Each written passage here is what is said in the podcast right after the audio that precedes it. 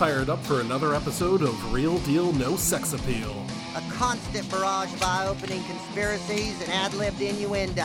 featuring Chris Field, On the streets, he's known as a jackass.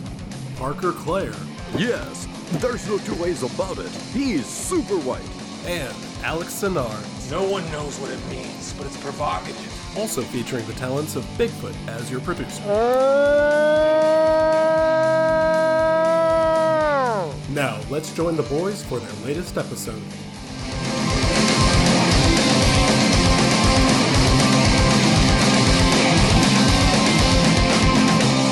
Welcome, ladies and gentlemen, to another episode of Real Deal No Sex Appeal. My name is Chris. With me, as always, is Parker and Alex, and we watched a movie called Brain Dead, aka Dead Alive. It depends which country you're from.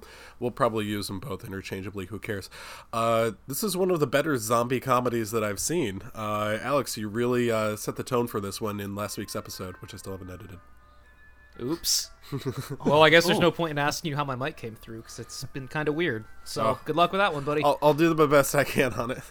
You'll just be thinking about that for this whole episode, huh? ah, well, uh, I'm drinking, right now, so hopefully I'll forget about I it. I haven't heard that grandfather clock in so long. it really takes me back to the early days. Uh, yeah, I'm recording from my dad's place, so I'm going to try to be a little bit quieter. My dad's a pretty light sleeper. Uh, anyway, yeah, Brain Dead. Uh, really good movie. I had a really good time with it. I, I've got plenty to say. Uh, virtually all of it good. Uh, I'm really happy that we watched this. I think it's really a movie that's right up our alley. I can't believe I've only seen it once. How much of it I'd forgotten? Because if any other movie had like literally 20 of the things in this movie, it's all I would talk about on here. Exactly. This kind of feels like a movie that's up our alley, and uh, all the. Okay, we'll get to the comparisons later. But first, Parker, do we have any news? Oh, buddy. Uh oh. Shot and chaser, baby. the good news is that there's a glimmer of hope in this dark, awful time we're living through, as Michael Mann wants to make both a prequel and a sequel to Heat. Oh, fuck yes. It's all I could possibly want out of life right now. And then uh, that means the jerk of the week is myself for finding hope in things. As mere hours later, I read Kingdom Hearts live action TV show reported to be in development. oh, good. Because I was worried Never. that we weren't going to have one of those. Like the uh, thought of that game as just a CGI nightmare. It's haunting. Same, Because except I- we're going to have someone in a goofy suit. It's so cool because we watched this happen with Netflix, where House of Cards came out and everyone loved it, and people bought Netflix. And they're like, well, Netflix is only going to make good TV. And now Disney Plus is going to do the exact same thing with the fucking Baby Yoda show. Eat all of the shit. Congratulations on your one home run. Here it comes, baby. Oh, well, the good news is no one would ever get assigned that. Ha ha ha ha ha. Ha. And ha, between ha. all that, like HBO Max is about to launch. And I keep reading about the fucking Snyder cut. It's just this creeping death looming like fuck it's really gonna be real. They're really gonna do it for reals to watch the network, and we're gonna have to do an episode. We're gonna have to drop whatever we're fucking doing and watch it. Are we, though? I, that's, I, well, hold up. Well, there's To be fair, Alex I don't know. I might have a watched week it. of summer classes that week. It's, Oh. it's, it's possible. Alex can't I be sleeping this hold much off. when he should be studying. I cannot hold off until football season to make one of you fucks watch that. Uh, that's the thing about the Snyder Cut is it's been so long since Justice League came out. I don't even remember what year that movie came out. Does anyone care anymore? Wait, is the Snyder Uh, Cut for. Justice League? I thought it was for Batman vs Superman this whole time. Oh, buddy. I'm surprised I got it right. It was a coin flip. I was Uh, off. either way, Yeah, it's I a was movie I haven't guessing, yeah. seen. I could I could direct you to some people online who will be glad to tell you about it until you block them. Yeah. Can we can we get the the cut of uh, Aquaman that doesn't have Amber Heard in it or Jason Mimosa? Just more Boston scenes? Is that what I you're looking remember for? Remember the permission to come aboard line. I'm sorry I left you hanging. it's You- okay. I was Guys. trying so hard. You guys, it's Aquaman, but Aquaman is played by Mark Wahlberg. Dun, dun. And it, it's just Aquaman dun, out out being a talent. Like, there's no way Mark Wahlberg would be comfortable enough. So every 20 minutes, I have to be like, "I'm just a guy who talks to fish. I ain't gay or nothing." there's no possible way. Okay, okay, we've talked about Aquaman way too much on this. Disagree. Uh, Alex, do we have any other jerks of the week? Oh fuck! I can't believe you've done this you know, I know this is gonna surprise you, but no, it's been a pretty good week in the world. I have no one to complain about. Oh well, I, I do have a jerk of the week, and this is one where it's it's kind of revealing how little I know of the internet. Uh, I don't really watch Twitch very much. Um, I don't know a whole lot about. Oh streamers. no, I've- I I had a feeling it was coming. Uh, no, I don't know if this is a recent one because I think the incident in, occurred in January. So, like I said, I don't really watch a lot of streamers. I don't really get the appeal. But if someone else is into it, it seems to be a burgeoning industry in some sorts. I like Forgotten VCR. That's maybe that counts or something. Uh, I I've heard about the streamers named Doctor Disrespect, which not my jerk of the week. Uh, just he's just a guy. I've heard about him. Uh, I don't know what he does, but uh, he just streams and he does Not things. respect. That's for goddamn sure. he disrespects people. In fact, um, no, my my uh, jerk of the week is a user calling herself Bad Bunny. Now, if you look up Bad Bunny on Google.com, it'll show you that it's a rapper. I'm talking about the Twitch streamer who is a girl, so it's different. Gross. Uh, yeah. Uh, apparently, Bad Bunny uh, lambasted her followers, saying, "You guys, if you have all this time, all these hours to watch me, you should be able to donate five dollars for my content. I'm basically working for free right now. That's not fair. And stuff like that." She has forgotten the sacred code of content between the creator and the consumer. What we do, we do for the art. Okay? This podcast is art. And streaming could and should, maybe would be, I don't know, I don't watch it, art. But for her to say that she needs her $5, uh, to me, that's asinine. Please donate to our Patreon. So, uh, yeah, that's my so- joke week. I So was really hungry. expecting you were going to talk about that lady that was pretending to be a deer, but uh, Oh, I, that uh, I did hear about that one. Uh, I, I saw the one. Apparently, she likes to go into the backyard and eat grass because it centers. you her. guys like, like I have no opinion on like literally anything involving Twitch and Twitch culture and the people that work for Twitch. But Gamergate's back, and I'm real amped for it. It truly is. We did it, folks. Yeah. Everyone's stuck inside. Let's get mad about women in games. Yeah, apparently this individual got hired by Twitch to. Oh wait, what's even the point of talking about this? This has been covered by like a bunch of exactly. Why? Why Yeah. are we talking about? Yeah, there's a whole bunch I of, just like- wanted to talk about Gamergate. Yeah. dude. Uh, I still don't know which side is pro Gamergate and which side is anti Gamergate. Please don't explain it to me. I'm happy Yeah. not. No, no, knowing, no, no. but- It's more no fun if you go in there not knowing, so you could f- see the final reveal. uh, The They're Gamergate so prestige. mad that a woman made money on her depression game. It's so That cool. was like six years ago now. I know. be, well, I think the I one that was got in like me. junior college then. There, there's the. Is, are you talking about Gone Home? Because people got really mad about Gone Home. They're like, it's not a game. It doesn't count as a game. I'm I think Gamergate was a different game, but don't quote me on that. I don't remember. Gamergate no, is all Depression games if Quest. you're Depression gamer. Quest was the one. Um, which So is we're, uh, a real expert here. Uh, well, Jason Schreier is a close personal friend of mine. Uh, I don't know if you know. Uh, he's helped me in the past with some of these Dude, I love so much when people find out that I know him. And like, yeah, you ask him what he thinks about the Palestinian kids now? I'm like, dude, fuck off. Like, leave him alone. Uh, let the man write about games. Okay, well, uh, let's talk about what we watched recently. Alex, you can go because I didn't watch anything this week. I have been extremely busy and had very serious cases of insomnia, so it's been a rough slag for me. I know I know when I can't sleep, the last thing I want to do is watch movies, so. Alright, I've only got a couple to talk about. So, uh. You know, with the way the world shut down and all, like, you know, there was a lot of early 2020 movies that I just haven't really gotten around to because it's, uh, you know, I'm kind of thrown off the cycle of, you know, when movies are leaking when I can actually watch them. But I sat down and watched one that uh that I'd heard a lot of good things about by a director named Guy Ritchie. Oh man, good. I haven't gotten to that yet. Uh, Parker, you can skip it. Okay, I had a feeling as such. it's uh, so uh, the pros. It's Guy Ritchie going back to his roots. The cons. I've seen a movie where every fourth word is cunt like five times already now. Like it's kind of played out. uh, what's the name of the movie again? Uh, The Gentleman. The Gentleman. Okay. It- Which is the movie? just- If you look it up, you'll go, "Oh shit, that's not the Kingsman thing." Correct. yeah, yeah. There were like, I enjoyed every Colin Farrell scene, as I am apropos to do. He has incredible outfits in this movie because he just. I mean, everybody in this movie is so fucking cockney and I tried to watch it without subtitles, and I probably lost like 40% of the plot in that, but that's fine. Here's the things you need to know.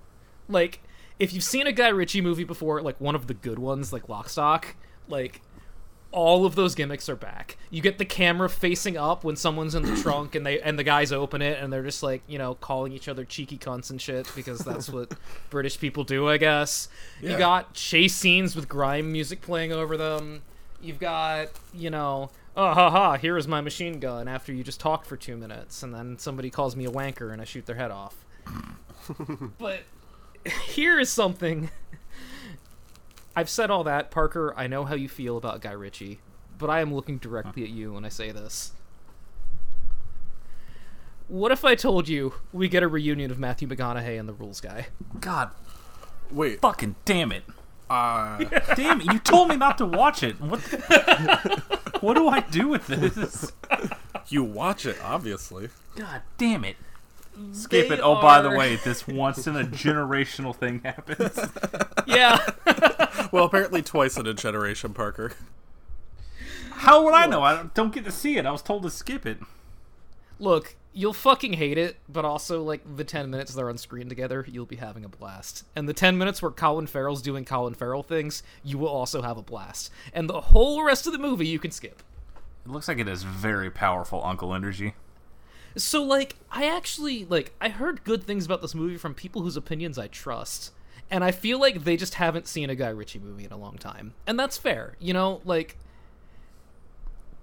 I think for a while as he's made awful movie after awful movie, a lot of people have thought, "Man, I really wish he'd just get back to his roots." And he did, and it sucks. So, moving on. Chris, you allowed me a little bit of extra time to squeeze in another movie tonight. So I got to Oh, watch man. Fantasy Island. Boy, What a movie. I watched four consecutive hours of movie tonight, and I could not tell you the plot of either of them. So, would you agree that it's a future episode? How is it so disjointed? I don't I like I cannot stress enough. i i if we were for some reason to subject ourselves to this movie as an episode, you as the person who was responsible for moving the plot along would have no idea what to do. like you It is just like this week a when series of vignettes. That's what I Like, thought. was It, so flustered trying to describe it because I was realizing like, wait, how the fuck did we get from point A to, and then these people show up because they all just splinter off immediately and there's no cohesion. It's a fucking nightmare structurally. Did uh, did either one of you ever watch the show? I certainly didn't. No. no. Jesus, why would I do that? I don't know. just like I, like it has so many components of a movie that should be really funny to me but it wouldn't linger on any of them like ev- like fucking Michael Rooker just showing up at minute 60 You're like I'm Michael Rooker I'm going to show you how to get off the island wow I you like to girls are really mean to each other I'm going to jump off this cliff now bye I'm crazy. Goodbye. it's so cool. I'm so happy you squeezed that in. fucking So, did you like it? what is Michael Pena doing in this movie Oh, It's a very, well, very what, good question. What Parker says he does at the end is one of my all-time favorite described endings. I still haven't seen the movie, but uh, look that's this one of the funniest not I've ever good. heard. it's a fucking mess. It makes no sense. You're watching these two like like mid twenties girls fight about things they did to each other as teenagers, and then all of a sudden you're in the fucking jungle with an army unit, and you're like, what the fuck is even happening? It makes no goddamn sense. But when that plane gets blown up by the bazooka from off screen, I laughed for three minutes straight. like things are finally starting to come together, and then they're just underground in a cave, and there's magic water showing them visions, and these women are like conspiring to ruin these people's lives because of shit from like ninth grade. It's Th- This is starting to sound like what Bear should have been. look, uh, Bear was want- exactly what it was supposed to be. like, First like I of said, all, but as the person who has to move it along, you might want to screen it prior before we redo an episode because you might just have a fucking stroke trying to say it. Because it's like five concurrent storylines, and like they'll just forget about one for a solid 25, 30 minutes, and they'll go, "Oh shit, these guys." Uh, so They're in Vietnam, I guess. Oh my god! I just let me had put it this way. thinking about it. Yeah. It jumps around so often that three different times during this movie, I looked at the same character and said, "Is that Dax Shepard?" Dude, same. I swear to God, I thought it was Dax Shepard. Which is But just like, problematic for your he film. would be there. You'd think about it. He'd be gone for like thirty minutes. He'd come back. It's like, oh, yo, is that Dax Shepard again? like just over and over. Like what a stupid fucking movie. Yeah, where's Jackster? Anyway, uh, what else This we watched? is my old I'm psychiatrist, Doctor Torture. Doctor Torture? Is that like Doctor Poison? Yes. Uh, you'll find out. But mean- yes, it kind of. I mean, is it a doctor that does torture? If so, then yes. Uh, okay, Alex and Parker, since you guys have watched it and I haven't, is Fantasy Island the worst movie of the year, or is it A. Cats or B. Murder of Nicole Brown Simpson? Because I'm leaning towards B right now. I kind of think it's- both weren't both of those last year. No, they they're both 2020. Ah, wait, Cats is. Wait, no, I Cats saw. was Ca- I same day as definitely. Star okay, Wars, Cats buddy. is 2019. Never mind. Nicole Brown Simpson was definitely a January 2020 though. I mean, I will remember and laugh about things in Fantasy Island a couple months from now. I have seen some wretched shit that I will not do the same for. like Fantasy Island might be a worse movie, but in ways that are entertaining to me specifically because I have brain poison. Yeah, okay, that there that goes a long way though. You know. I my brain is literally the baby from Dead Alive. That's how I consume content. We will get to that. Oh, buddy. Oh yeah. Parker, what did you watch? Because I am now officially done with finals and can actually focus on watching movies. Oh my god, you'd love to see it. Praying I'm for good grades. Very excited. I I actually I did well, hey. but o- only because the one class that I would have done badly in, I got to just option select into pass fail. So Oh, you'd love to see it. There you go. my C in chemistry is now a P. Suck a dick, world. I'll take my three about. seven. Alex sees and peas. Proud of you. so, uh, going back to my old Christopher Nolan thing, going back from the beginning, I watched Memento for the first time in my young, young life. What the fuck? You watched fucking Bloodshot before Memento? Yeah. I mean, so like weird. I've told Chris like 20 times, like, there's never been a point as someone online talking about movies where I have not known all about Memento. But wait, have you seen? That's actually fair. Have you seen L.A. Confidential though, or was Bloodshot your first Guy Pearce movie? Oh. No, he's seen seen it all- Ravenous. Oh Exactly. right, yeah, right. Yeah, I don't know if I've seen all the way through. I know my mom fucking loved that movie, so I'm pretty It's- familiar with it. It's fine. Yeah, it's a pretty good movie. Yeah. Nothing's ever drawn me back to revisit it. But Yeah. Yeah, It's like, like, three hours long, and Kevin Spacey's not a weirdo. That's really all you need to know. In the movie. Or you know, charges pending. Witnesses Sorry. keep disappearing. Sorry. Okay, Why please did you talk just about. say he's gay at the two-hour, twenty-minute mark? All right, so please talk about Memento, one of my favorite movies. So, like I was saying, like when you become a fucking movie nerd online, especially back further back before you know there were Tumblr fandoms for every single movie, and you could just immerse yourself in that. It was holy shit, dude! You should check out Memento. You should check out Fight Club. You should check out fucking A Clockwork Orange for some reason, and American Psycho and Donnie Darko. It's just been one of those movies where Right, right, yeah. I've never not known the twists and the things about it. But even then, like, yeah, it's fucking great. Like, no really surprises. It's a really fucking good movie. So, if I could tell uh, briefly one of my favorite stories about Memento, my Memento story, uh, I watched it with my ex uh, several years back, and we put it on, and that guy, you know the one I'm talking about, that one with a mustache. What's his name? Joe Pantoliano? Yeah, My boy Joey Pants. Joey Pants. That dude, my my ex was like, "Oh no, no way, never." Just she thought he was like the most unappealing man in history. And that's why she's your ex. She doesn't Strange. I feel like I've never met this person. But yeah, like, what the fuck am I gonna say? I would, I kind of want to pick up the physical copy because it has a chronological version, and I just want to see what that looks like. Oh. It's. It, it's Or am I just, you- or am I good? Okay.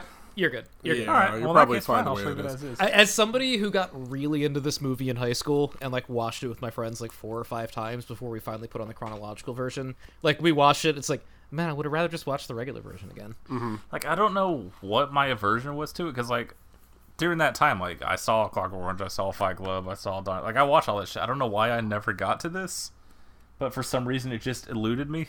And then it's just been this thing of like, yeah, I know the movie, but you know, sometimes you you think you know what, and you turn around and go, oh, I've just been a fucking idiot. I Yeah, could turns have out- not watched Saw Seven. I could have watched this. Turns out Christopher Nolan actually kind of good. Yeah. Absolutely. I'm excited to get to. I forgot like how few movies he's made and how quickly he was one of the biggest directors on the planet. Oh yeah, Yeah, I that wonder. I, I'm kind of curious about which one was really like the catalyst to make him big and famous. I've always thought it was Memento, but then you look at the the rampage success of Batman Begin, and it's probably that one. Because like I think it's agreed like he is one of like the five like huge directors like that. It's not just like oh there's a new fucking slasher. It's, no, hey there's a new Christopher Nolan movie. You want to see it? Yeah, that's But a I don't thing. know anyone who has strong opinions about Insomnia. Like I don't think I've ever Uh, heard anyone. yeah, even discuss I it. haven't even seen it. I'm a big uh, Nolan beard. That's the thing about a movie about like uh, Tenet. I don't know what Tenet is about, and I don't care. I have to see it because it's Nolan. Uh, I also haven't seen Interstellar yet. And also hot. gotta Same. You I gotta s- can skip that. One. well, I mean, you said that to me before, but you also said that if I'm a Nolan beard, I'm probably going to like it. Uh, so I I don't know. Like the more I find out about your mo- movie taste, like I'm a you hard one might like down. it solely because you're willing to be patient with it. Because that movie demands your fucking patience. That's the And I thing. That's Is like why I, I, haven't watched it. I have to because set aside myself. three hours of my day, but the good news is I have a really big TV to watch it on. So Like my sister loves that movie, and every time I'm like, yeah, yeah, I should put it on. I just look at that runtime. I'm like, man, I could, yeah. I could go get some. I mean, the could last time I put on power a long movie, I kind of got burned with it with Boyhood. the last like several times. I'll, I'll get. To, that's kind of why I'm forcing myself to go in order. It's like, okay, I'll get to it, and I can't just skip it. I have to actually watch it. Mm-hmm. So yeah, like to go from following, which is a fucking 70 minute, basically a student film, to holy shit, this guy knows what he's doing. Is it's really fun to watch a jump like that, Yeah. and then you know we'll see how it progresses. Guy Pearce is just a joy in that movie too. He's so good.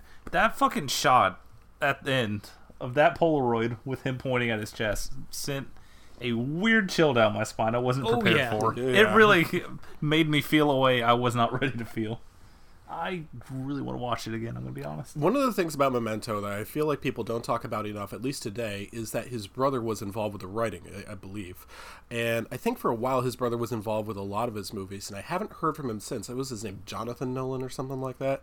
Uh, kind of wonder what happened to that guy. So that might be something for a little investigative journalism. Jason Also, Schreier, if you're listening. Another thing people don't talk about is that uh, Carrie-Anne Moss in that movie should beat the shit out of me. Just Yeah. spit in my drink and fucking beat the unholy dog shit out of me. like, I always hate the thing. It's like you have to watch the movie twice to really understand it. But as soon as it ended, it was a real like, look, I know it's 3 a.m., but what if we just fucking we've got this rental for 48 hours. What if we just hit that play button again? It's It's a really good movie. I'm almost glad I waited because I feel like it would have fallen straight into my cynical. Actually, this is overrated. It's not as good as everyone online says, and that would have been a real disservice. So I'm glad I was able to wade past those muddy waters and actually appreciate it like an adult and not the early 2010s, late 2000s fucking try hard movie teen I was. That's that's a fair point to make. As long as you're honest about it with yourself. If you like a movie, it's okay to like something, unless it's something I don't like. Unless it's Suicide Squad, in Oh, which yeah, case. exactly. yeah. Let's see. Ooh, I watched a movie that premiered on Shudder called Monstrum. Chris, my friend, what if it's a historical drama set in 1527 in Korea and also involves a giant monster? I, What do those things do for you? Ooh, 1527, set in South Korea. Is it a Korean movie or is it like? It sure is. Okay. Uh, do they wear those funny outfits? Yeah, sure do. Yeah, yeah, Oh, they all right, love those. I'm in. Yeah. Um, yeah. And there's a that all a giant monster. There's a big old monster. It's not the wor- It's not the best CGI, but like, there's not many scenes where you're like, oh Jesus, why even fucking bother? It's it's fine for the most part. I mean, you're you're comparing like uh, different countries' movie production capabilities Yeah. versus like the Hollywood machine. They're not going to be able to do the same Look, it's sort not of my thing. fan. Japan doesn't know how to fucking do it and keeps putting it in anime. Don't. I have no control over this. but yeah, like there's a plague going around, and there's this legend of this big violent monster. And I was like, yeah, okay, go fuck yourself. It's not real. King's taking over, people are dying, and then just people start getting ripped the fuck apart by this big monster. It's it is a solid like B minus B monster movie. I had a wonderful time with it. For something I never heard of, it just popped up on Shudder. We hit play trailer and was like, "Yeah, you see that fucking thing? Yeah, hit play." Let's do this. As one does. There are some real gems in Korean cinema. I'm telling you.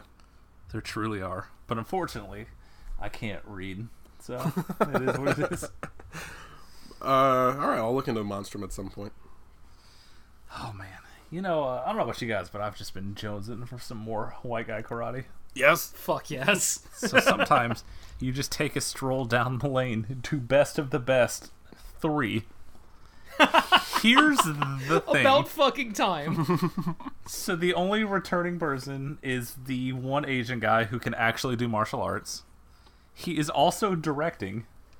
And the plot of this movie is he goes back to town to meet his friend Sheriff Shooter McGavin, and they have to take down the giant militarized white supremacist Nazi army. it is so fucking good. So Parker, All right. if for the audience, could you recount the plot of Best of the Best One? There's a karate tournament. America versus Korea. Spoilers. I think America wins. I don't really remember. And it somehow progressed to what you just described. R. Lee Ermey is running a militarized Nazi camp. I have a feeling The I've ins- seen this. the entire budget of this movie is in the third act because they just blow up so many fucking trucks. like it all ends in like one like knife fight scene, but everything leading up to it is just Shooter McGavin and this one martial artist just infiltrating this compound and people shooting rocket launchers at them. It is holy shit. Like there's a scene where they're talking like, ah, can't, can't believe what this town's cut to, and we just cut to that base, and one of the Nazis is just holding a fucking minigun, and I am dying laughing. like something Arnold Schwarzenegger would have to pull off a helicopter. It's just some random ass skinhead. It's the entire budget is just buildings exploding for the third act. like they, Alright. fu- like there's a guy picks up a rocket launcher. Like, okay, this is a directed VHS fucking action movie. Sure, they're not gonna. Oh my mm. god. All right, I know what I'm doing. Yeah, Tomorrow. it's real good. Also, the love interest for some reason, Gina Gershon. You figure it out. I don't fucking know. the final movie is a movie Fuck. that I would be willing to bet in all my years streaming and watching shit. I've probably passed over at least a hundred times. It's a movie called Blood Creek. Now, stay with me here. The cover is what looks like it's like the back of a head, and it looks like a zombie with like a swastika scarred into it. I'm in. I have looked at this and went, no, probably like easily a hundred times. For some reason, I felt this this ping in the back of my head. Call it intuition and be like, hey man, you should click on that today. The summary on there is two sentences long. First, a man and his brother, on a mission of revenge, become trapped in a harrowing occult experiment dating back to the Third Reich. The second sentence is directed by Joel Schumacher. so I hit Parker, play. Parker, what year? What year? like 2007, I think. Holy fuck. Like a movie that I've just spent the better part of a decade being like, this is some bullshit sci-fi channel zombie. I could not care less. Y'all, what if I told you the main character is Henry Cavill before he got Man of Steel? Oh shit. What if I told you his his brother, who is also on the mission of revenge, is the other guy from Prison Break? and then what if I also told you the guard? that the the villain of this that's pretty good. the villain of this movie, the Nazi who has found this homestead and used the ancient runes to unlock ancient magic to further the will of the Third Reich, is Michael Fassbender. Y'all, it is incredibly capital G good. it because it starts with like a flashback. The whole it's like a cold open, like the 1940s. It's all in black and white, and it's just Michael Fassbender walking in his house and be like, "Ah, I heard a lot about. Heard you found some stuff while digging." And then he just goes, he's taken out to the shed, and there's just a big shed, and the whole wall is just ancient Nordic runes. But in the middle is a giant swastika. and this whole movie is undead Michael Fassbender using Nordic magic to stay alive to try and spread the Third Reich. It is one of the dumbest things I've ever seen in my fucking life. So he's trying to uh, become immortal so he can live forever, right, Parker? Yes, correct. It is astounding how bad Henry Cavill, Cavill, whatever it is, is in this movie. Like, I cannot believe it. Like, that's probably not his fault, but I cannot believe he got work again after this. It is horrendous. And did someone say sequel tease? Because this movie has the nerve to end with him being told, you know, uh, Heinrich Himmler sent uh, eight other officers out there to investigate farms that also had these strange runes. And it ends with him just poor little Clark Kent sitting at a table hunched over with a map, marking all these little dots on the map and connecting the lines to form a swastika. because, as I said, the runes are the key to immortality. Man, I can't wait to see Blood Creek 8. I I'm just gonna have to watch the little Joel Schumacher's movies apparently because what the fuck? I would have never in a between number 23 last week and this. I think I'm just gonna keep going down the list. Like, what a fucking champion! It is so schlocky and shitty, and then it'll take itself super seriously, and then it'll just get extremely gory, and then it'll get really super self serious again. It's I mean, I see why he doesn't make movies anymore, but my god, I was dying. And that's it for me, folks. Who just wants to talk about the baby? oh boy. Uh, okay, so let me pull up the old notes section here. So, uh, first of all, uh, Brain Dead was directed by a New Zealand slash Australian director. His name was Peter Jackson, typical liberal Hollywood. Get a foreigner to direct it. Uh, so, first of all, I'm really happy that this movie starts on Skull Island. Yeah, right? That right off the bat, you have me hooked. Yeah, it's regardless of what's coming, I'm leaning forward like, okay, what are we doing here? I mean, you think about the great openings in history. In the beginning, God created heaven and earth. Uh, it was the best of times. It was the worst of times. It was the best of times. It was the worst of times. And Skull Island (parentheses Sumatra). Yes, I will. I will watch this. I will put my phone down. They're looking for a monkey. Wait a second. Oh, okay. I'm still in, but uh, okay. yeah. uh, so he, he, we got to some guy uh, carrying uh, a little caged. I guess there is a monkey inside. There's clearly nothing inside, but they are doing monkey noises for the inside of it. Uh, he's carrying this thing on like poles and stuff. He's trying to get away from uh, savages and. Uh, You know, some things age worry better about than it. others. we don't have to talk too much about that, but I think the only reason I make a note about this is at one point they they drop the thing because the guy's kind of scared. It's like the Indiana Jones sort of thing, and he chops off the poles and just picks it up himself. He didn't even need that guy. It's a real dick move, to be honest with you. yeah, he was just like, "No, I just want you to work." It's bad enough that you're using them as labor. Oh. To just, you know, embarrass them in front of God and everyone I- like that. yeah, I want. I just want you to earn those big, big dollars.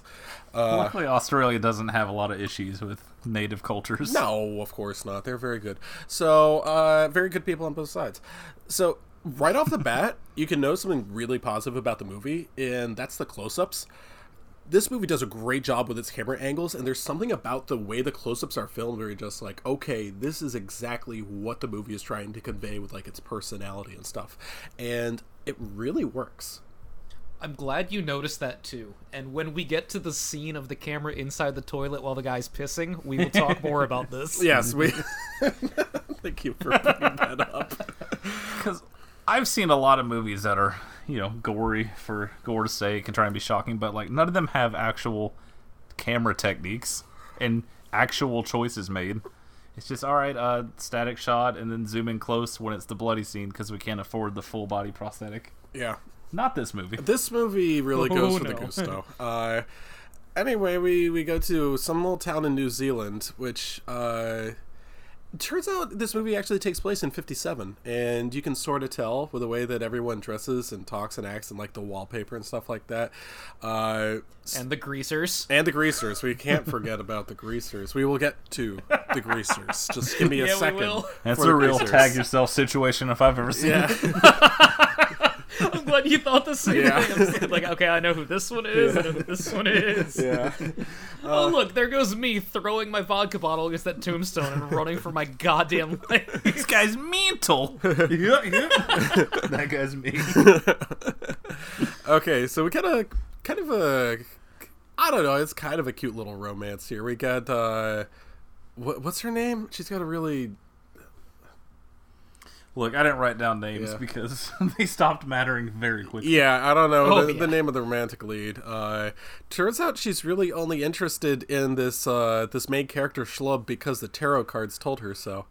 Uh which is kind of one of those uh uh drag me to hell situations. But Well, Chris, yeah. but, you're an expert in believing in the heart of the cards. This makes sense to you. yeah this you know what it, I, to me it kind of like spoke to like a little bit more with the characters like that character has probably been raised on romance novels and disney movies so she probably thinks that this is like the best thing in the world to happen to her this guy uh lionel we have to talk about Oh, he lionel. has a name. yeah lionel is just one have of him in my notes as cut guy. no, we- uh, he cucks himself at a couple of points uh which is Still amongst us. it's an interesting decision, which we'll get to later. But I want to talk about Lionel. I don't remember the name of the actor who plays him, but he is uh, very much the heart of this movie. He's one of my favorite guys I've ever watched in a movie, and part of it is all the close-ups on him. He is extraordinarily talented at making a goofy face. It is legitimately Bruce Campbell esque. It is abs- he's the New Zealand Bruce Campbell. Like it almost felt hacked to write it down, but that's all I could think of. This came out the same year as Army of Darkness, so connection. Uh, so uh, when you get to like the camera angles, another really good one is the foreshadowing of the lawnmower scene. He's mowing the lawn and it goes right over the camera. You're just like, oh, he's gonna use that later on, man. Just get. I felt something twinge inside me. I was like, oh, oh, mercy, it's coming.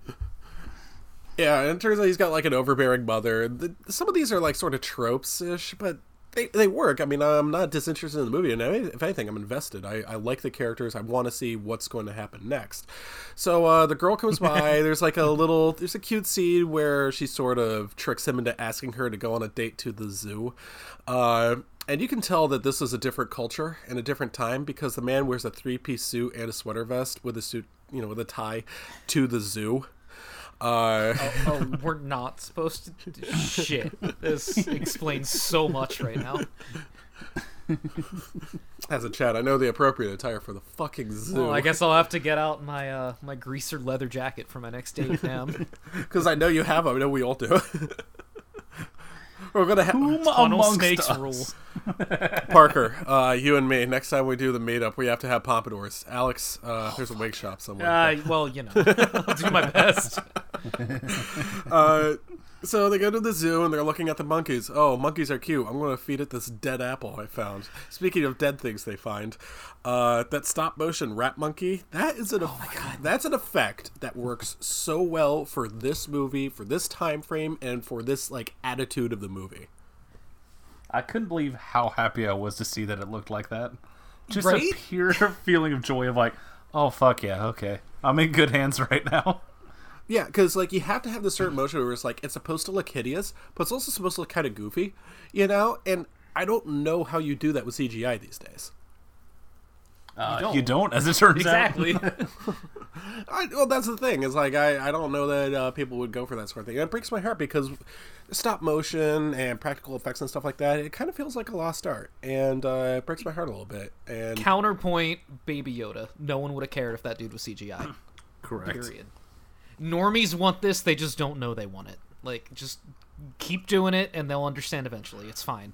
yeah, to all fledgling filmmakers who are listening to this podcast for whatever godforsaken reason, like do not give up on practical effects. oh yeah, no one here on this podcast is against practical effects. Uh, God knows that.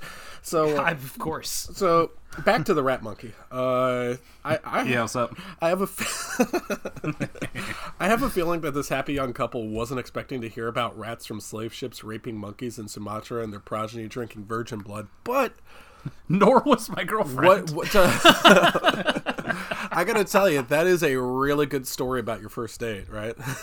I thought it was beautiful. All right, I'll just lean up against the fence. oh, jeez. and when he held my arm when I said I thought I was going to be sick, that's when I knew he was the one. Just felt so good and safe in his arms.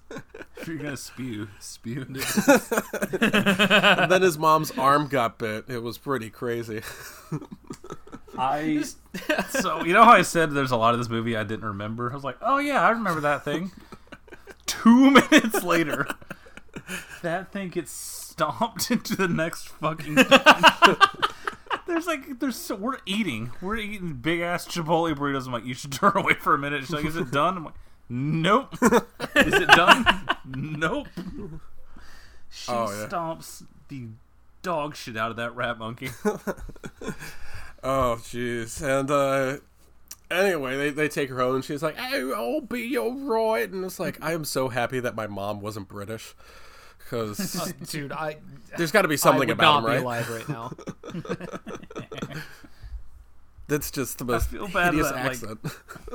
I wouldn't say the beginning of the movie's slow, but like there's definitely a climb until things get going. oh, yeah. And I feel bad until then. It's just going to be us doing incredibly obnoxious accents. Yeah. But it's not something that you can't work through. It's like, it's sort of building this relationship that they have. She's sort of overbearing, but he's. He, I think he kind of likes being under her thumb. He really does love his mother, and uh, there, there's something about that. Anyway, so she's lying in bed with her arm I don't know, taped up. I guess a nurse came by, and uh, his love interest comes by and uh, knocks at his window, like the guy from Clarissa explains it all. And uh, so she comes. that guy's canceled, right? Like you can't do that. I, I, I guess uh, we should ask Yeshabu. He would know. So uh, anyway, jeez. so she she gets up there and uh, she's like, uh, maybe we go out again. And he's just like, oh no, I don't think I could. It just wouldn't work out with me, mum. And uh, she's understandably disappointed. And initially, it's like this is kind of uh, a nice reversal of the trope where now it's like the skinny, frail, fragile, you know, nerd who doesn't want to get laid, and this time it's like he's not working to get the girl, the girl's working to get him. And then I realize that's what they call a harem anime. So, Wouldn't know, buddy. so anime has Peter Jackson to thank for most of its tropes. Oh, I'm gonna throw up if we talk about anime anymore. Look at all this a new season of Fruits Basket on IP torrents. Jiminy Christmas. Somebody got real mad at me earlier. they were like, "Yeah, it sucks. You know, all the anime shut down because, uh, you know, COVID. Like, they can't finish all these seasons and stuff." And I just responded with, "Fucking good." Oh man. But they Not took happy it well. with me. Uh, anyway, uh, so they make love, fully clothed. Um, I guess she leaves at same. some point, and uh, he wakes up and he's uh, gotta get his mom ready, and she is seen better days, guys, better days. And she's like, "Hey, get more dress, put me in the dress," and she, she is literally falling apart. And he's just kind of looking at her like, "Huh." Maybe this wouldn't be a good day for this sort of thing. And who shows up at the door? Elizabeth Warren. Fuck. God, you just placed it. I've, Yeah. that has been bugging me for the last three hours. Yeah, so they sit down, and I gotta tell you, this leads to I, I definitely would say the most disgusting stomach churning part of the movie. They eat beans for breakfast. They're not even watching Cars 2. What's your cars doing, me mates? Would you like some more beans? I'm just like, oh, I thought there was. If he had just said, "Would you like some more pretend movie gelatin or something that's like bean shaped?" It would have been better. But instead, no, beans for breakfast. I have a strong stomach, but this whole goddamn scene, Yeah, that was. it tried me. this was a bit It much for me. really tried me. and and, and then the then the, uh, so again the woman's literally falling apart at the table and you know clearly in the in the transition to becoming a zombie. And Liz Warren looks at her. It's like, yeah, I think we've seen enough here. And her husband, the I'm also one sixteenth zombie. then her uh, then her husband i think that's her husband this sphere of a man uh says what no pudding and uh it's so funny that they talk like this. this is just what they sound like every day. Yeah. That's fucking hilarious. which is weird it's like the guy didn't eat his meat and how could you have any pudding if you don't eat your meat anyway so well he brings that he brings, You being at your dad's house casts a powerful aura around you. my dad just came down in his underwear he's giving me a silent thumbs up so we're in the clear I don't really understand that uh, radio show you do, but that was pretty good. I'm going to bed. Well, you guys are on uh, AM 970, 960. uh, anyway, uh, so he's like, "Oh, I didn't have time for custard," or was it? Oh, he no, he brings out custard because he didn't have time for pudding.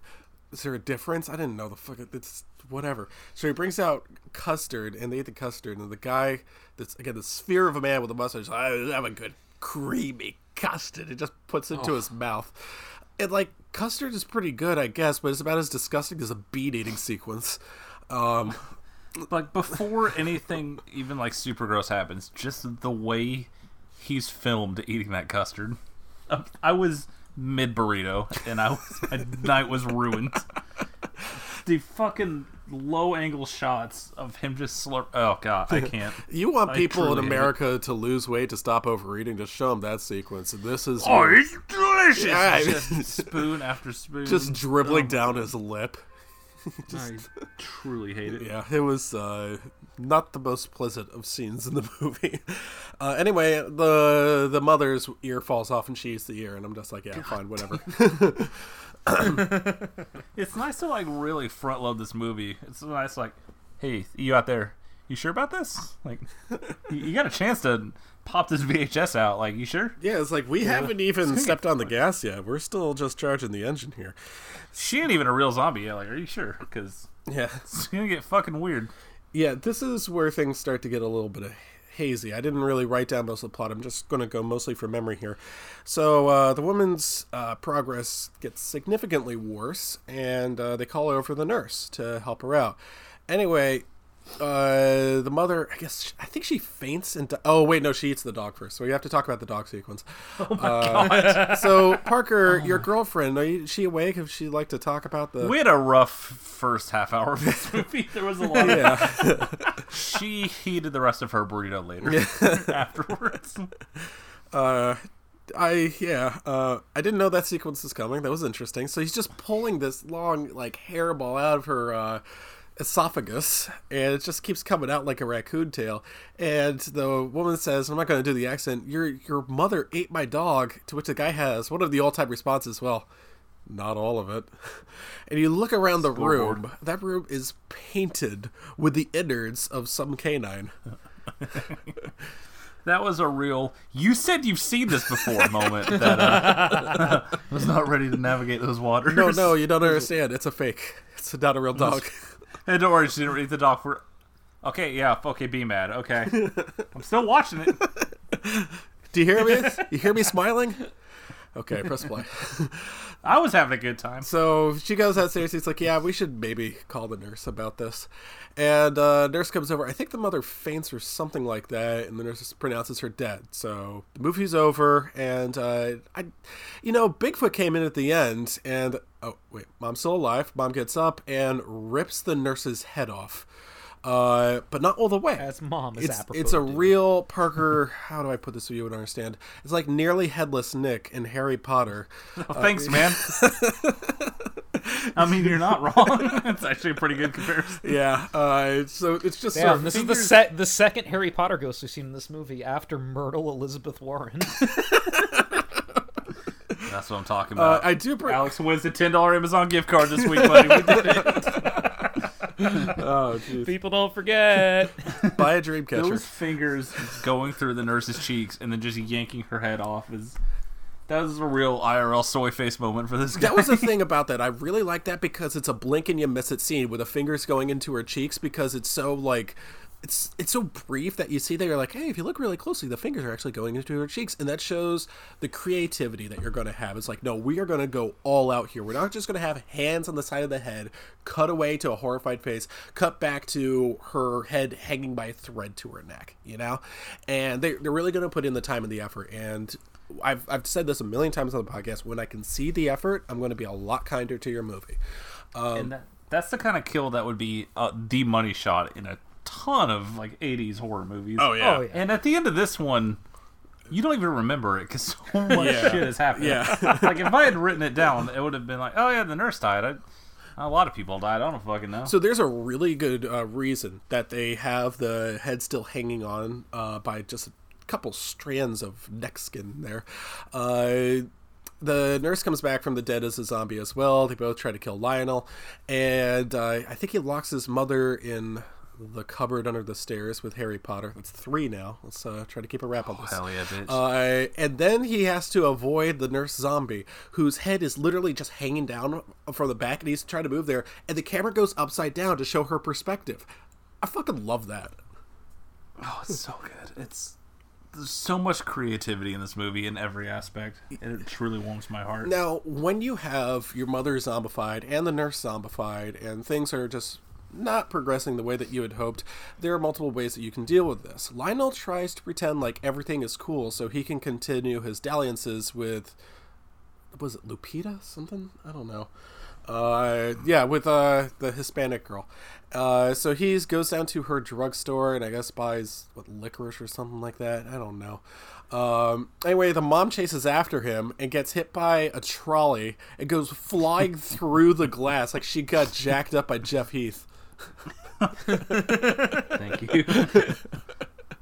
Just pow right through. It was like, oh, well, nurse said she was. Keep your doing- head on swivel, kid. Yeah, and uh, Lionel says, "Oh, she must have got discharged early." Uh, movie ends, and if Bigfoot was in it, oh, we have to do the funeral now. Uh, which I have to admit, so the funeral sequence, I do want to talk about the funeral sequence, but it was to me it was kind of a jarring cut because I was like, you've thought that she was dead for a while now. It's like you're just gonna bury her this time. You, she seems fine. She's still in one piece. Anyone else gets hit by a trolley, and they have to break out the mop. For her, like broom and dustpan. So This is a little too public. We gotta we gotta make a show out of this. so uh, they they you know take her to uh, the church and uh, they're gonna bury her and we see the priest and uh, I like this priest a lot. yeah, you don't we'll, say. we'll get to that line later on. We don't want to you know spoil it, but uh, he he seems like he's in a hurry. Like he's got a he's got some more fates to seal. He's got some more souls to consecrate. Some more kids uh, to anything. Uh, there's you know he's got a busy day ahead of him. So We've got He's the kickoff, most- motherfucker. Let's go. that too. Yeah. He's the most J. Peterman ass character I have ever seen. like, Anyway, I love this scene with all my heart because I've never identified more than when him and his fucking zombie mom barrel through that glass and that fat dude just look at him.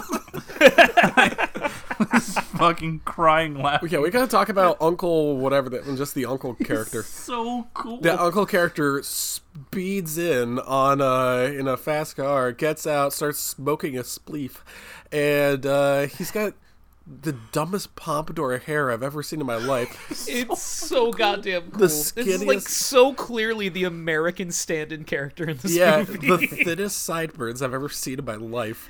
just like you can tell like they they tried to coach him to do a Texan accent and he couldn't do it. So like, all right, fuck it, just go Yeah, with just this. It's fine. do what you can, Uncle Dursley.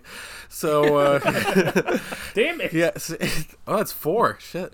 Okay, so. Is- we have to stop. We do. Let's put a- We're try to put one away cap from a in. bingo. Good point. Uh, yeah, so uh, he's in there, and the first thing he does is he starts hitting on the girlfriend of his nephew, which uh, is Parker. Uh, help me out. Is that king Us. shit? That's what we call a real alpha move. Uh, so That's what Tucker Maxwell. I did. have to. Not funny. So here's a here's a part that I didn't understand. I think I lost track of the movie here. Um, she's in the back with the uh, the embalming process and everything, and le- which does not appear to be going great. And Lionel is sneaking around with a syringe. Uh, what is what is in that syringe? Uh, oh, hold on, hold on. This is. Did you skip the scene where we meet the Nazi doctor? was about to say, I think I did. I think I missed a key scene here. Do we all watch the same version? Because Oh. there's like 40 different Okay, versions of this so I movie. watched. I watched the one on YouTube. I Oh told you. no, about, careful so- on that one. So I actually, this is a good time to mention this, I suppose. I did try to watch the one on YouTube, and there are two versions on YouTube. You got to make sure you click the right one. If you click the wrong one, it has a double tracked audio, and one of the audio tracks is significantly delayed. So you'll hear a persistent, like 14 second delayed audio track in there, and Well, I it, didn't have it that makes it unwatchable. So I'm like, okay, I'll torrent it. The torrent version is the exact same. So some jackass did the same thing. The good news is the the right version is also on there. You just gotta look a little bit harder. Uh, I think the right version actually has more viewers, so just look that way. It was the hour 44 version for y'all, right? Yeah, that is the uh, that's the longest cut Yeah, you're yeah, gonna yeah. find, which is I think the preferred cut. More of this, the better. You know. So the Nazi doctor, I think I, I don't think I wrote anything down about him, but uh, we should maybe talk about his uh, his eyeglasses. I, like honestly, I, and I remember thinking this the first time I watched this. I'm like, man, I think this caricature is actually offensive to Nazis. I think that might be fair. It's, it's something, man. It's it's a choice. Just the most Uncle Fester ass bumbling fucking Nazi swastika underneath the hole in his uniform. Like, oh yes, I have all of the drugs. And Parker, it's like, Parker's just shaking his head. He's no, like, no, not all of our people are like that. Zach, you know, "Ah, Argentina is the Jedi. huffy. representation matters, but the right kind of representation. I heard it. I heard it too. I just didn't want to. Just imagine like 19 year old Peter Jackson yelling, "No, bigger! No, really, go- really go for Yeah. it!" Also God damn it, quicker. dude! Do I need to fire you and get a real Nazi? It's New Zealand. We can find him. Okay, so uh, what is in that syringe? I think I missed it. Been looking at my phone. Some sort of tranquilizer from the Nazis. So I think it would like what revive his mom or something or save her or something. no, I, I, it's a, it's a sedative. Maybe quell he's trying the. to, he's trying to, he's trying to keep them sedated so they don't, you know, try to eat him. Oh, okay, yeah, that makes sense.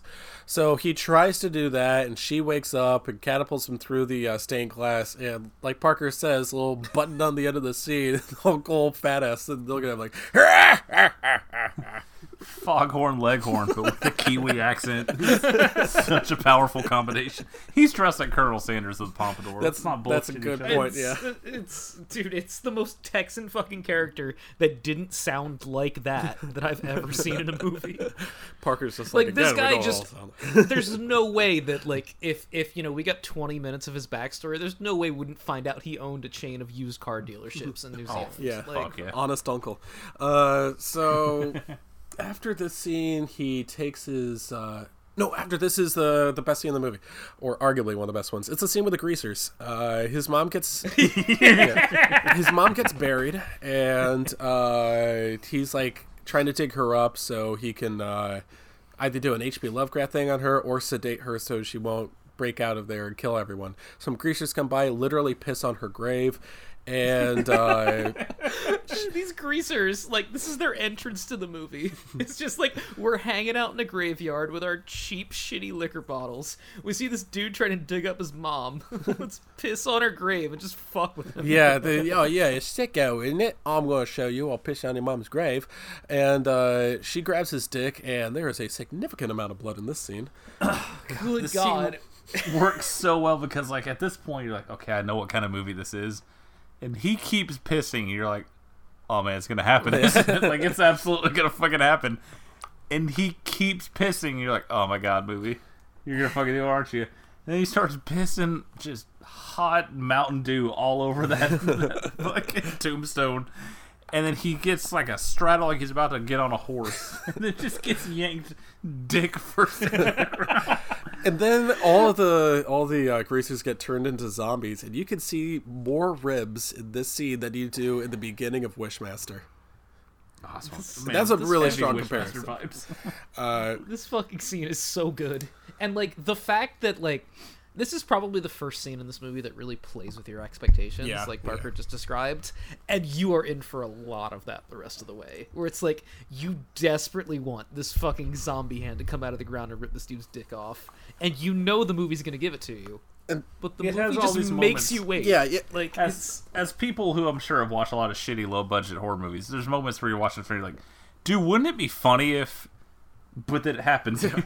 and, and again, Alex does he makes a really good point about playing with your expectations. We'll get to that uh, later on, uh, but but here's yes, we will. But here's a, a a good one for you. The priest comes back out and he delivers probably the best line of the movie and one of the best lines in movie history. Ah, yes, I kick ass for the Lord, and he uses Lee Chow land kicks to kill all these greaser zombies.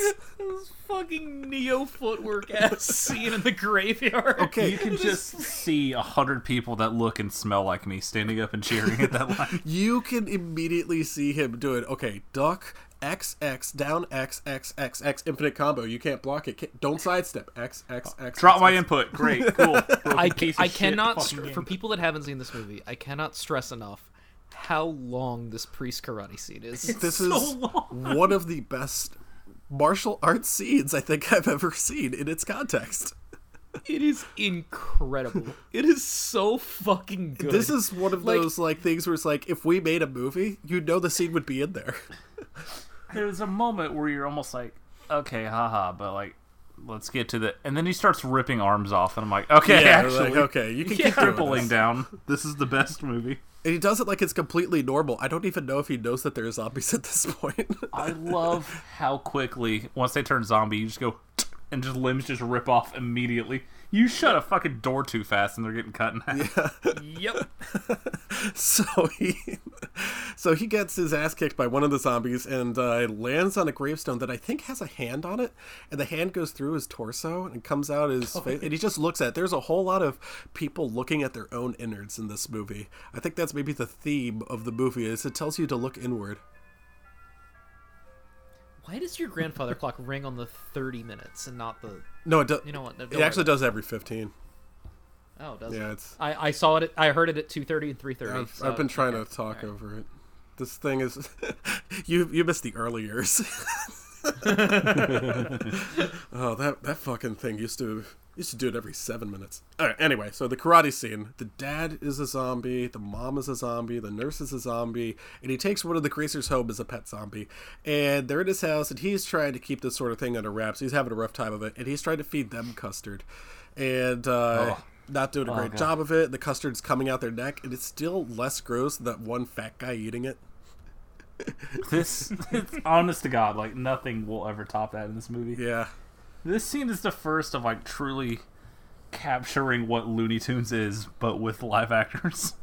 This is fucking absurd. This whole cat and mouse game of, oh, you're making a lot of noise in there. What's going on? Oh, this time I won't drop the soup, sacre bleu, and they chase each other through the hallways. Like it is fucking ridiculous. it has it has real naked chase and borat scene energy Oh yeah. It's the only thing I could think about while this is happening. It's just like, man. I think about that scene a lot, too. Naked, naked men from Kazakhstan, like apples to apples yeah. here. So uh, he's having a rough. go- And his his uncle shows up, and uh, his uncle's like, "Oh, you, you'd like to give me the house and the money, wouldn't you? I just want my fair share." And it's just like, boy, they really went the extra effort to just make the most sleaziest character you could ever possibly find. He's like, and this this is this is the scene with the the toilet cam, isn't it? "Oh yeah, it is. Yeah, you know, let's talk about the toilet cam." I want to talk about the toilet cam. So So, he bad. walks in there. He's like, "Hey, where's you, John? You know, I've got a urinary infection." And the guy's like, "Uh, over there," and just. I mean, we've talked about the trunk shop from Pulp Fiction, but we have a different version of that. Oh, do we? Imagine, I think imagine zipping if- up your zipper and just being like, "We should have had shotguns for this shit." if every director watched this movie and learned one thing, I would want it to be to use the camera inside the toilet while a man is pissing shot. like you don't you don't see any dick or balls, but you don't need. it. yeah, Like you hear everything you're ever going to need. it's It's so fucking It good. tells you a lot about that character. I was just clapping like a seal when they cut to that perspective. I was like, "There's no way, there's no way." And it's just a minute of him yelling at his dumbass nephew while taking a piss as you're looking dick up at him. It's so fucking. Th- then he hears uh, moaning from inside the uh, the doors, and he's just like, "Oh, what's that? Eh? It sounds like two people doing it." And uh, he's just like, "Oh no, it's the pipes." He's like, "You found I your think- pa's old stag movies, and you?" I think in New Zealand they call it snogging, dude. That's, that's good. That's a good one. That uh, that that counts as a half Harry Potter reference. so he's just Oh, like, yes, the golden snog. he's just as like- call it affectionately. And the guy just wants his uncle out of his house. He's like, "Oh yeah, there's a porno thing. I'm going to jack off to it. Please leave." The guy's like, "Oh yeah, something somebody done on you."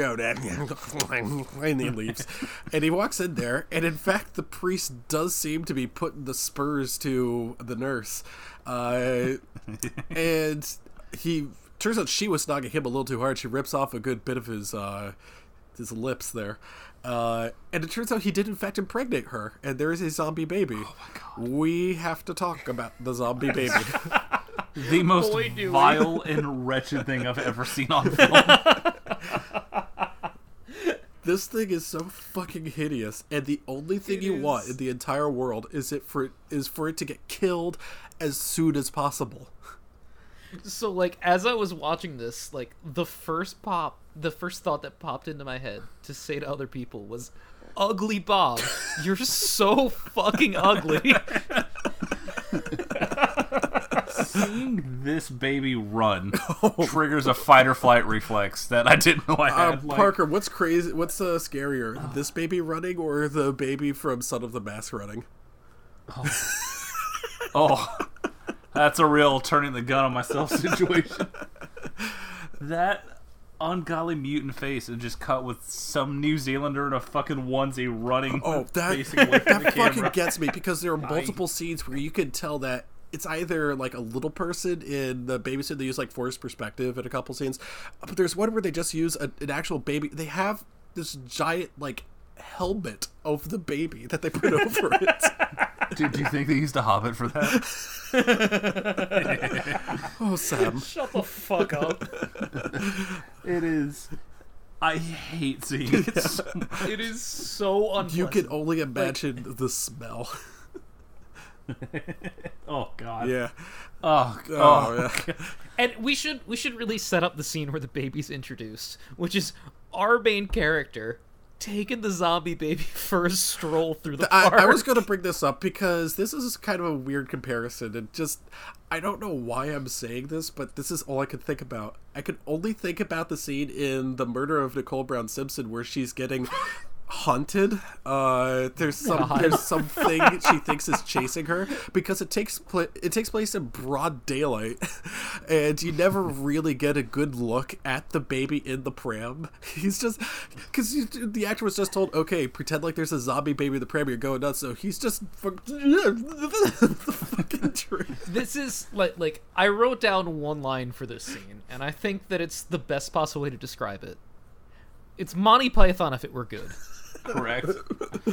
like, I didn't think, like uh, for a while I was like, oh, this is kind of funny. When he just starts slamming that baby doll into the fucking swing, And that was something completely It's second. very, it's it's very Austin Powers mini me fight in Goldmember like, in the hotel room, like just just bashing the fucking baby against poles and shit. Like It's, it's not just the, the baby's looks that are irritating, it's the baby's voice. We hear this thing shriek so many times.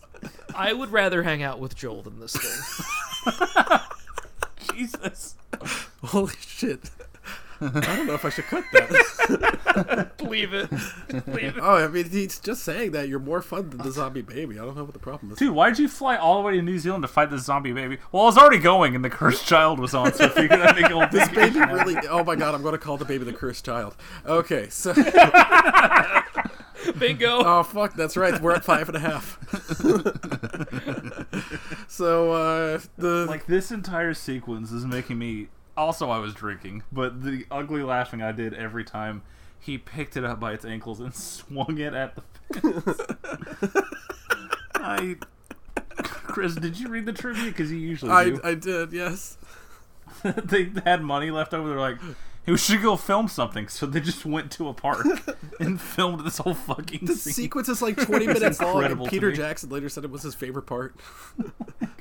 Yeah. I kept leading in like, you need to remember he made off Lord of the Rings movies, and then he would just fucking throw a swing into the baby's face. I can see why this is his favorite part of the movie because it's the lighting is a lot different from everything else in here, but it still lights Lionel's face just the way it ought to be lit. So he's still making these bizarre faces, and I I just love so much about it. Uh, so then he goes back home, and uh oh, turns out Uncle Fester discovered that uh, he has some dead bodies in his house, and uncle, the uncle, much like every single character in this movie, handles it in a kind of a different way than most people would. He's like, "Oh, I think maybe I'll call the police and uh, report you for a double murder."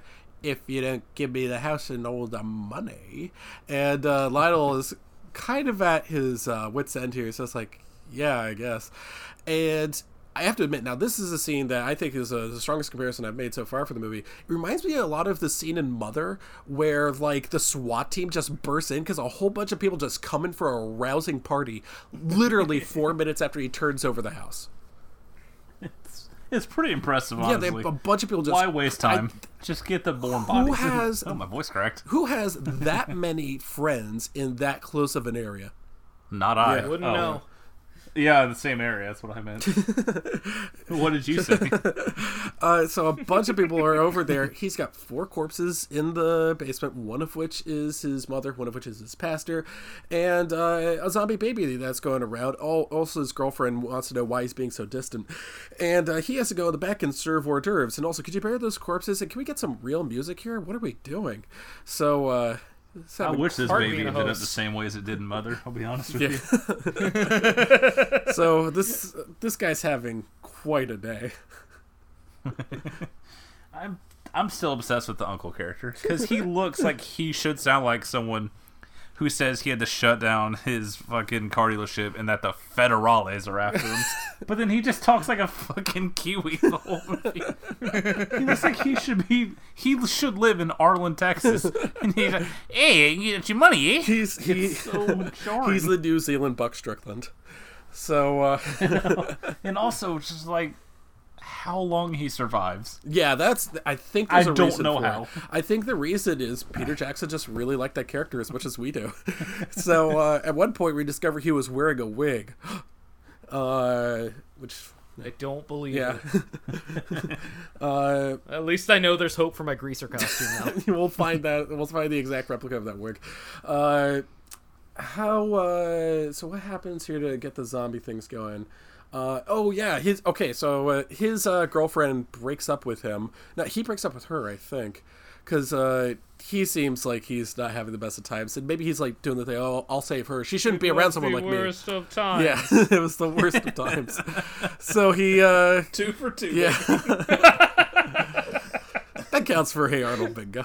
So uh, she instead goes out with uh, a rugby player who I don't see why she's not into him. He's telling her all these really cool stories about his exploits on the field. That's that's what I do. It works for me. Uh, anyway, she gets sick and tired of hearing how many, what is it, tries he scored or whatever. And uh, he says, You could be dating the next Bob Scott. And I don't know who that is. So she just runs away. uh, she just runs away. I think he made up a name. Uh, and she's like, Oh, looks like they have a rocket spire at that house. I have to go find him. And she should be asking a lot of questions about why is there a party here? And she comes across him in the basement with the four zombies and the zombie baby, and he kills one of the zombies with like a rake to the head, and he puts in the vice and everything. So it's kind of awkward. And you always have that scene in the movies where it's like, oh, it's an awkward scene. Oh, it's all a misunderstanding, you know, that sort of thing. But it's not really a misunderstanding here. It's an excuse to get a lot of people into a very confined space, which I'm you fine know, So- it. that's I- fine. It's it's it worked One of the zombie, I think it's a greaser zombie, breaks out and starts attacking people. If I go too fast, if I skip something, please stop me and say, hey, don't forget about this. Uh, greaser starts attacking people en masse, and um, this is really the third act of the movie is the party scene and uh, the partygoers slowly start turning into zombies. It's a real Night of the Living Dead situation. Some of them are inside the house, some of them are outside the house, um, and they're having a really rough go of it. The the group, the survivors, are kind of split into three sectors here. It's uh, the girlfriend and I guess a friend who has I who is she? I don't know who this other character is. She's, This is this is after the zombies prevent sexual assault, correct? oh right, yeah. I forgot about that scene. Yeah, it's, I, I feel like that is worth mentioning. Yeah. That our, our our favorite character decides to uh, do some sexual assault in the bathroom, but the zombies come in in the nick of time and snatch his wig. Yeah, and that dude gets smashed in the nuts so many times. he gets punched in the nuts like a dozen times. Yeah, dude. he It's gets so hit in the nuts by the zombie baby. He gets kicked in the nuts by the girlfriend multiple times. So, getting his. Uh, he's in a different sector on his own, and I have to say, pretty good at fighting off the zombies, huh? Uh, still a louse, but uh, I'd buy, I'd buy I'd buy propane from him. And uh, then you got uh, Lionel, who is still he's still kind of doing the uh, Leslie Nielsen. Okay, nothing to see here. Nobody panic. I got it all under control. And uh, he leaves, and I just want to I, I want to talk about the lawnmower scene now.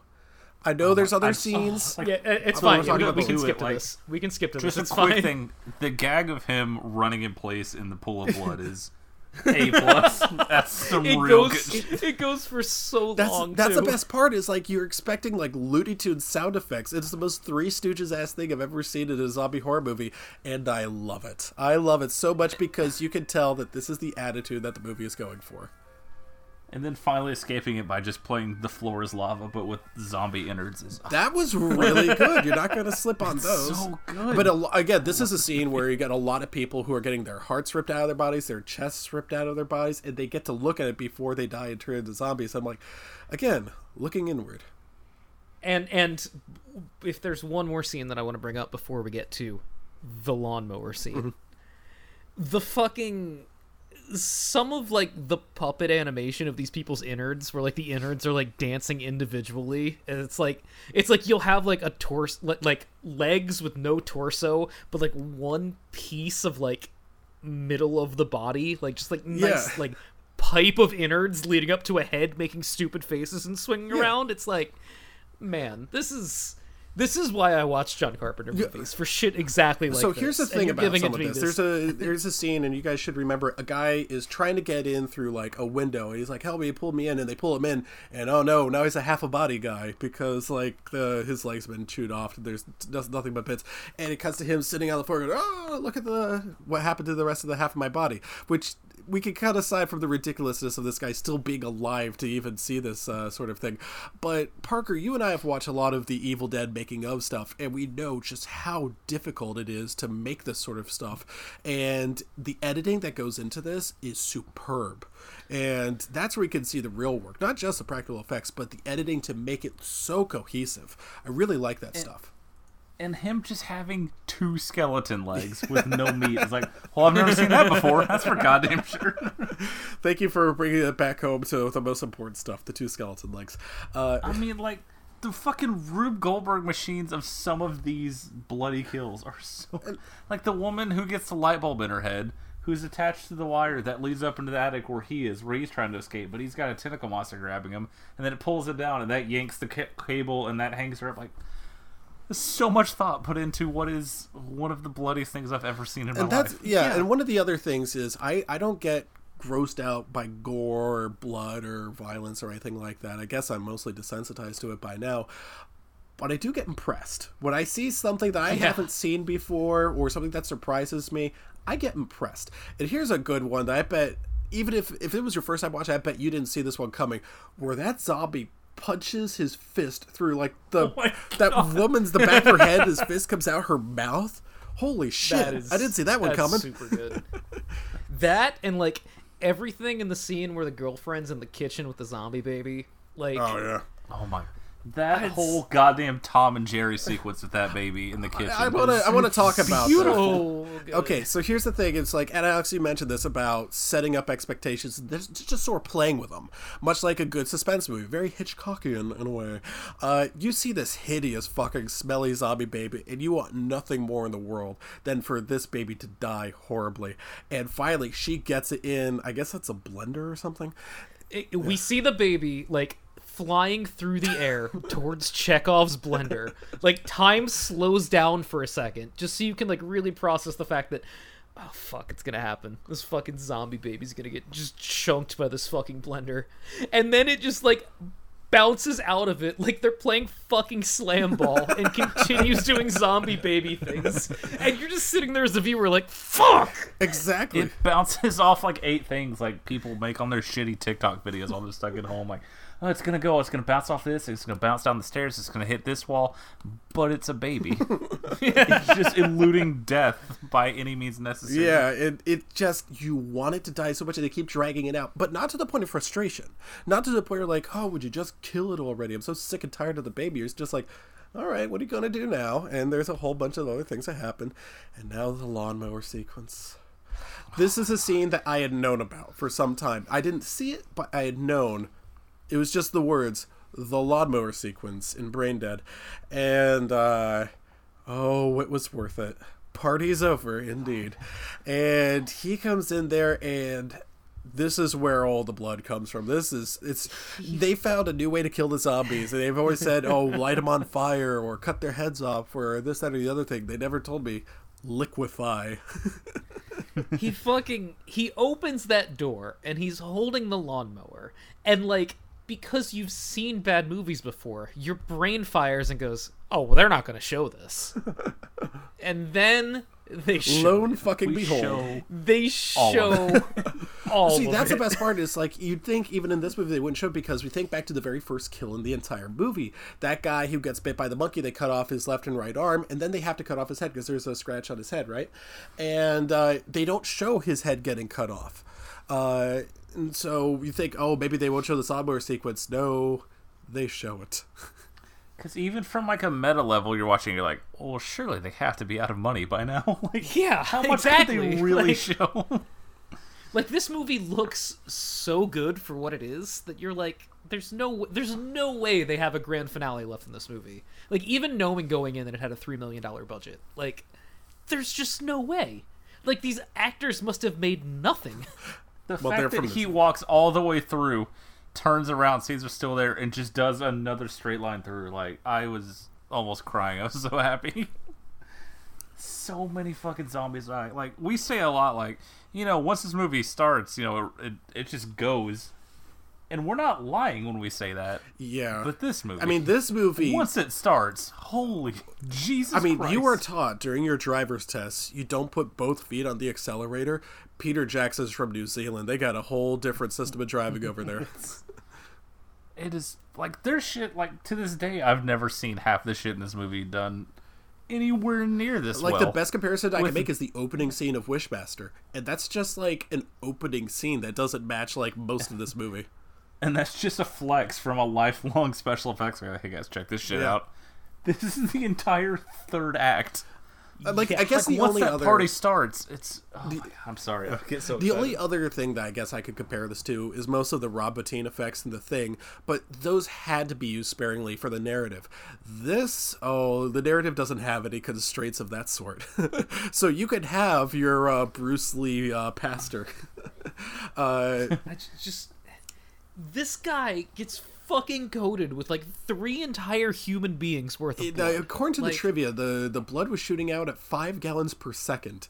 I can't imagine that. yeah Reading that is the reaction gif of the guy saluting his computer and screaming. that was me. I was so happy. So, like amongst all of this you forget like that there's just a you see these giant monster hands in the basement and you're like hey what the fuck is that movie? And then it just goes away to the lawnmower scene. And you forget that there's something really really big underneath. Yeah, uh, because i certainly forgot. I was like oh i guess the movie's over because what the fuck do you do now? Well, uh, oh, oh man. so so we go to um, uh, the uncle character who decapitates a zombie and puts a lawn gnome on his head, and I just think that's funny as hell. That's a good bit. Can you imagine that guy good just bit. wandering around with a lawn gnome for a head? God, and he chops up like forty of them, makes a pile, and it just comes sauntering in with that lawn gnome. That's good stuff. Yeah, man. it's I real fucking good. love movies, you guys. And uh, I guess a grand finale here. Uh, no, honey, you have to leave me. And uh, she's like, why? He's like, oh, I haven't seen mum yet, isn't it? And uh, his mom is has become a super zombie. Uh, she's basically Nemesis. And uh, she comes out there and she says, stars! Thank you. I appreciate that. Uh, I thought we were have I thought we were gonna have a lot more of those references in this movie, but uh, I guess we didn't. Like, I- there's just so much. Because this is an actual zombie about- movie, and Resident Evil is not a zombie movie. The woman who gets a light bulb in her head, and like they'll just be talking in the background, and just they'll just see there. her moving like a fucking animatronic Santa, just like slowly raising her arms up the and down. whole and time, I was like, they they should have used like that prop in the haunted house in the finale of The Guest. It's oh my god. Fuck. I want that. I want a lamp like that more than I've ever wanted anything in my Can you life. imagine that thing hanging next to like the Crypt Keeper at Spencer's Gifts? Oh, I will take one, please. I, Yes, it's It's all I can easy imagine. to picture that. Boy, before we get to the finale, we got to get to the last scene of the baby, who appears by just ripping through that woman's face. Oh yeah, how okay? So how does the Oh my fucking! how does the baby get That is- inside of her though? I don't That is, know. uh, to be clear, that is not the last scene with the baby. No, well, we're, okay. me, So it's got like her. I thought it was like her left nodes. I'm like, oh, you should see a doctor. You know, cancer affects one out of every. And then like the baby literally splits her head open and comes out of it and is giggling. Like, if that's in any cool. movie, I'm skipping everything I watched that week just to talk about that scene for 35 minutes, and that's like, oh yeah, that's that was a cool thing in there. So, anyways, the giant fucking monster titted thing comes out. It's this movie has it almost has too much, almost, which is you know when you look at Peter Jackson's other movies, you know. Kind of has a history of that. Uh, so the baby finally gets put in the blender. Oh my god, I. It's just such a beautiful moment. I truly wish this movie like was available to be seen readily. I would, on YouTube. I would pay. When- I mean, oh. like I mean, in when crowds. we I want to see this in a theater so oh, fucking me bad, you guys. when we get that fucking three second shot of the house on fire and the baby just like hanging out inside, totally fine. It's like, God, fuck you, movie. I hate you so much. Like, why is he Baby, gotta okay? Love me. They, they made a sequel to this, didn't they? I don't think, I think so. they, they probably made some sort of direct-to-video sequel. None of the original cast or crew. Well, it doesn't count. and uh, the main. I'll watch it. Don't I tell can me I can that. already smell that the baby is going to be like the main thing, kind of like Son of the Mask. So uh, Damn it. remember that movie, Parker? You're gonna. Yeah, I do. It's a good thing that you remember it, so we don't have to. Anyway, so the Fuck yourself. that was a rough year. it you really was. That was a. It's been a rough life. So the mom comes back. The mom comes back, and she's got her titties swinging all over the place, and uh, he. We get an unbirthing Uh, scene. speaking of, speaking of, I cannot believe I didn't remember this. The look on my face, like, how did I see this movie and just not remember this absolute monst- monstrosity? Is the only word yeah. for it. So he it is inhuman. he fucking uh, decides to go inside again, uh, looking inward. See, it's like poetry; they sort of rhyme, uh, and he uh, blows her up from inside. So he escapes, and uh, the fire department comes by to put the house out of fire, and everyone's safe. And he kisses his girlfriend, and the credits run. Well, I guess I learned my lesson. Wish we would have had serum back then too. Oh, I forgot to. I forgot about Chekhov's serum. It wasn't actually uh, sedative at all. It was actually animal something or other, not for human consumption. And uh, I guess it makes the uh, greaser zombie attack all the people in the party. It's not very important. Whoops. Thanks for nothing, What an Nazis. oopsie. Thought your scientists are better than that. Yeah, Doctor Poison Like would have done that.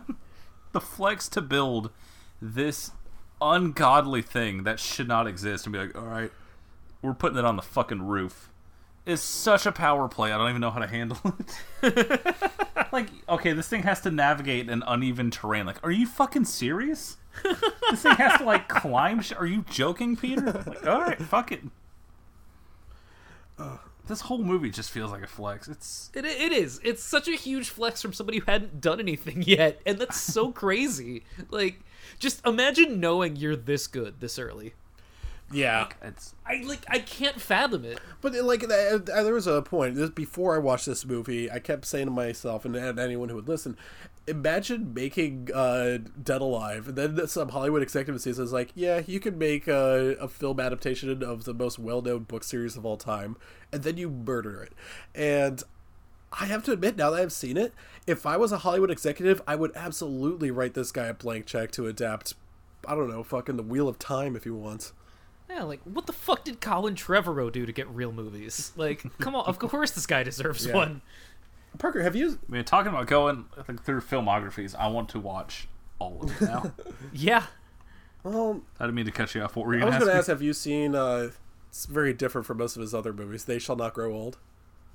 No, but it's on HBO Go. I've been waiting for an appropriate time to maybe have a bad day. Also, I was just gonna pair it with 1917 and make a whole afternoon out Um, Memorial Day's coming up. Um.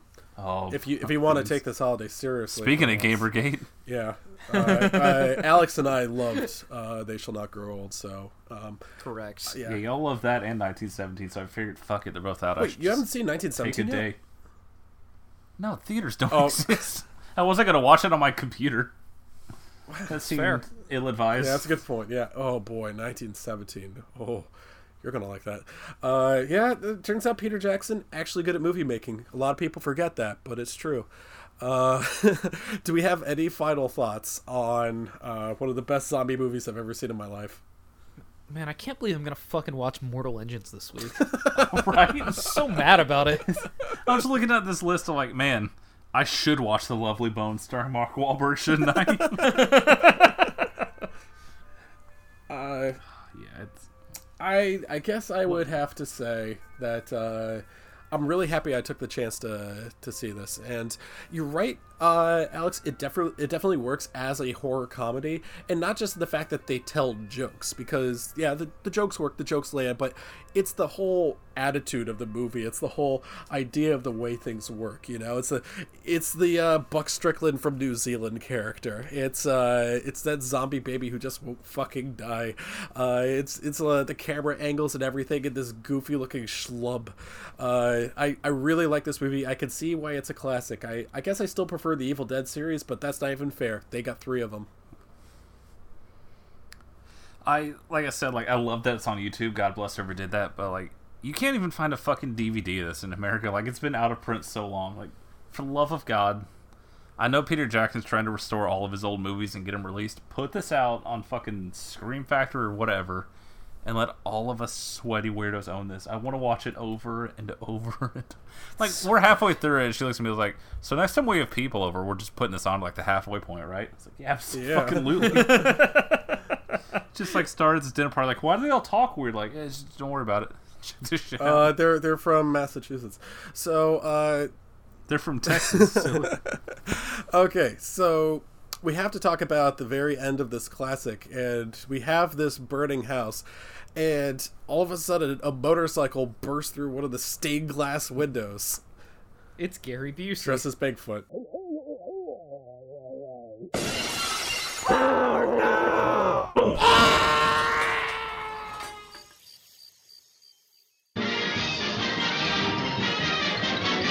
and that's the T, sis.